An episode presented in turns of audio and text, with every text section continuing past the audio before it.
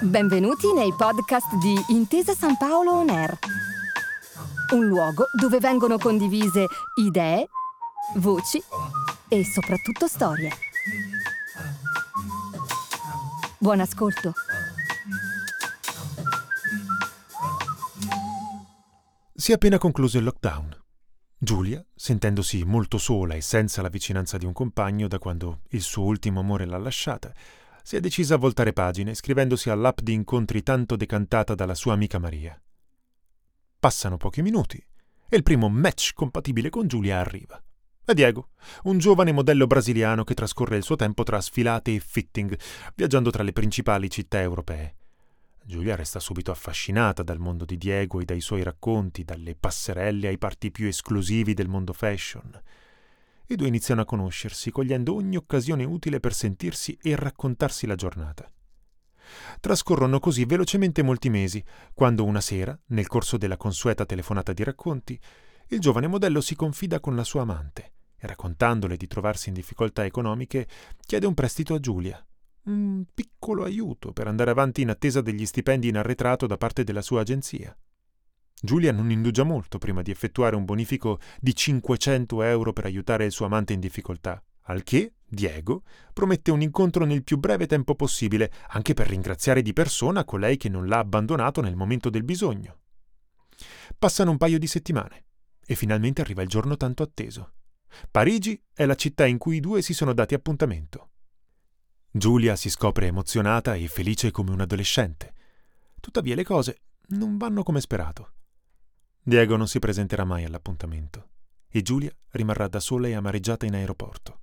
Diego riprende contatti solo qualche giorno dopo, scusandosi per la sua assenza e affermando di trovarsi in ospedale, dove hanno ricoverato con urgenza il papà malato. E anche questa volta Diego riesce a convincere Giulia ad effettuare un bonifico per coprire le ingenti e inaspettate spese sanitarie. Giulia si sente ancora più sola e affranta. Un pensiero comincia a farsi spazio nella sua testa. Avrò fatto bene a fidarmi completamente di Diego.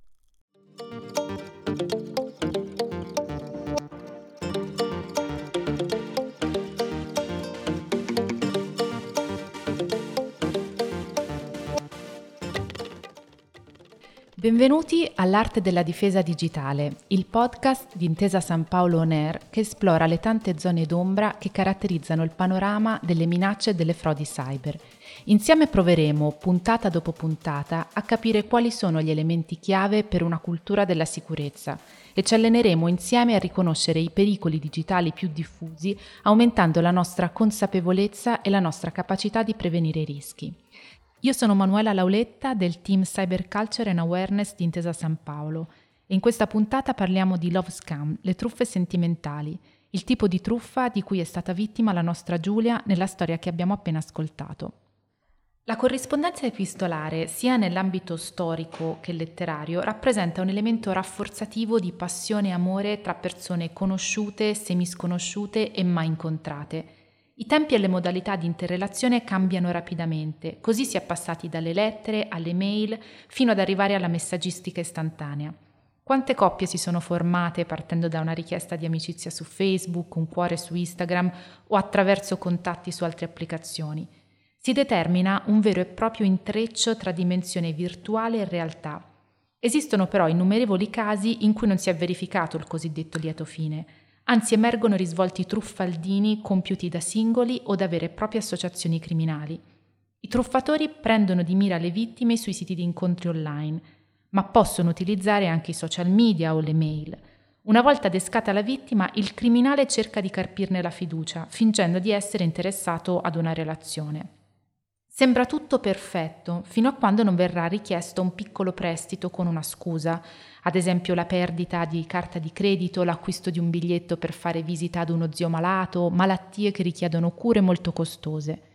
Le richieste tenderanno di volta in volta ad aumentare di frequenza ed entità. La verità è che non incontrerai mai il presunto Romeo e Giulietta dell'era digitale e i soldi trasferiti non ti verranno mai restituiti. Per saperne di più e soprattutto capire come possiamo imparare a difenderci, abbiamo invitato Ilenia, coordinatrice del team Cyber Culture and Awareness presso Intesa San Paolo. Ciao e benvenuti. Ciao Manuela. Allora, abbiamo visto come le truffe sentimentali siano molto insidiose e più di altre truffe come facciano effettivamente leva su quello che è la vulnerabilità o il senso di eh, solitudine di molte persone che ricercano quella che è un po' l'anima gemella.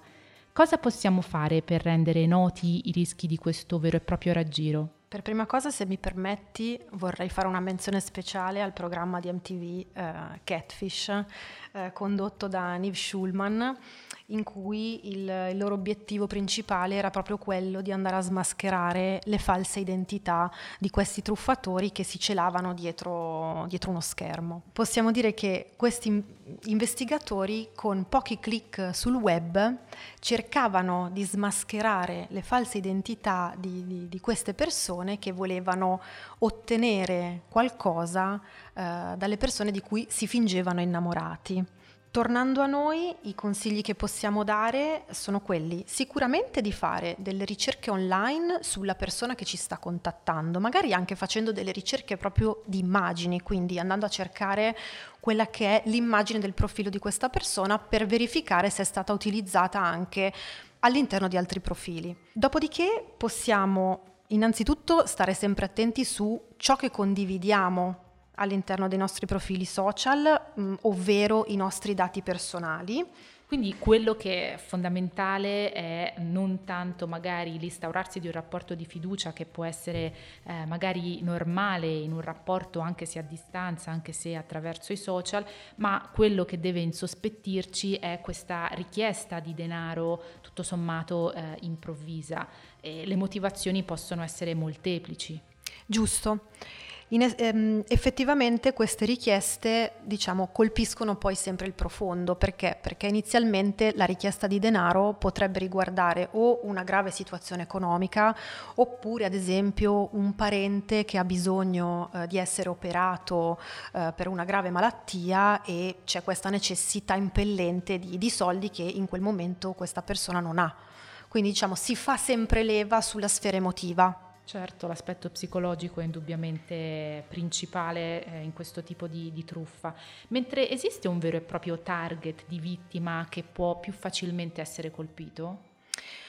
Allora, i dati in realtà diciamo ci sono, ma non sono tantissimi perché anche all'interno dei report della polizia postale eh, è dichiarato che c'è un grande sommerso.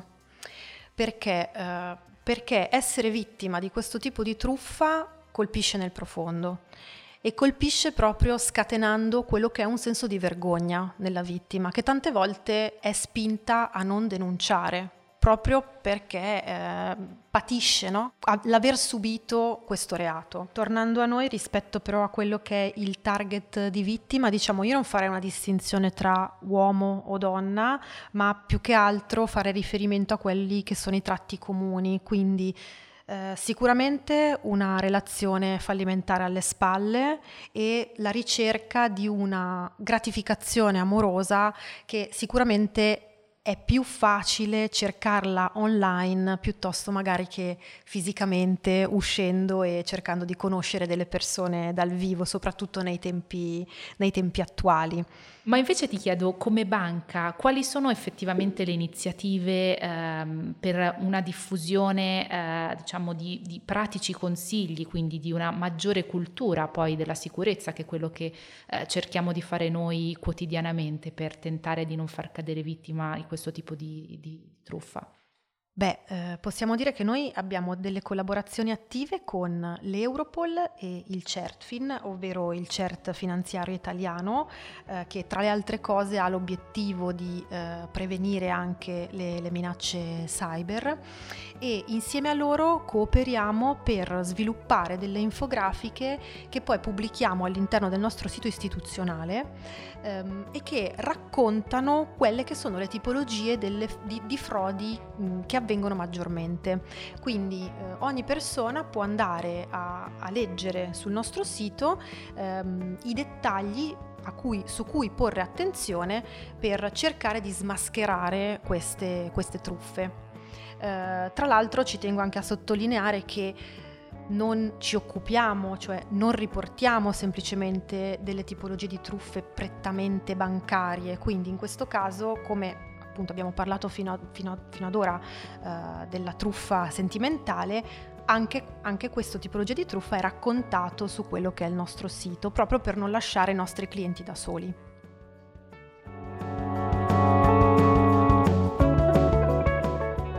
Grazie Ilenia.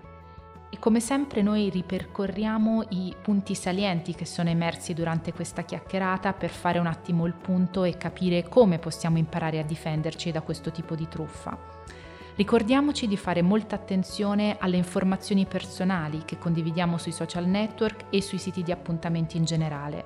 È importante fare delle ricerche sull'identità della persona con cui stiamo chattando o che stiamo sentendo e anche sull'autenticità delle foto condivise, come ci raccontava Elenia. Non forniamo mai il numero di carta di credito, i codici di sicurezza o la copia dei documenti personali. Nel caso in cui dovessimo cadere vittima di questo tipo di truffa, presentiamo subito una denuncia alla polizia e nel caso in cui avessimo anche fornito i dettagli del nostro conto è importante contattare immediatamente la nostra banca. Come ricordiamo sempre, in caso di dubbi è opportuno fermarsi e riflettere sempre due volte prima di eseguire qualsiasi operazione anche su richiesta telefonica. L'amore ai tempi dei social network è pieno di insidie che possono giocare brutti scherzi. I danni non sono solo affettivi, ma purtroppo possono coinvolgere anche il nostro portafoglio. Cerchiamo di aumentare il nostro livello di attenzione, soprattutto online, e impariamo a concedere in modo intelligente la nostra fiducia. Vi ringrazio per essere stati con noi. E ricordate, la sicurezza si costruisce insieme. Io vi aspetto alla prossima puntata, sempre qui su Intesa San Paolo On Air. Grazie per aver ascoltato i podcast di Intesa San Paolo On Air. Al prossimo episodio.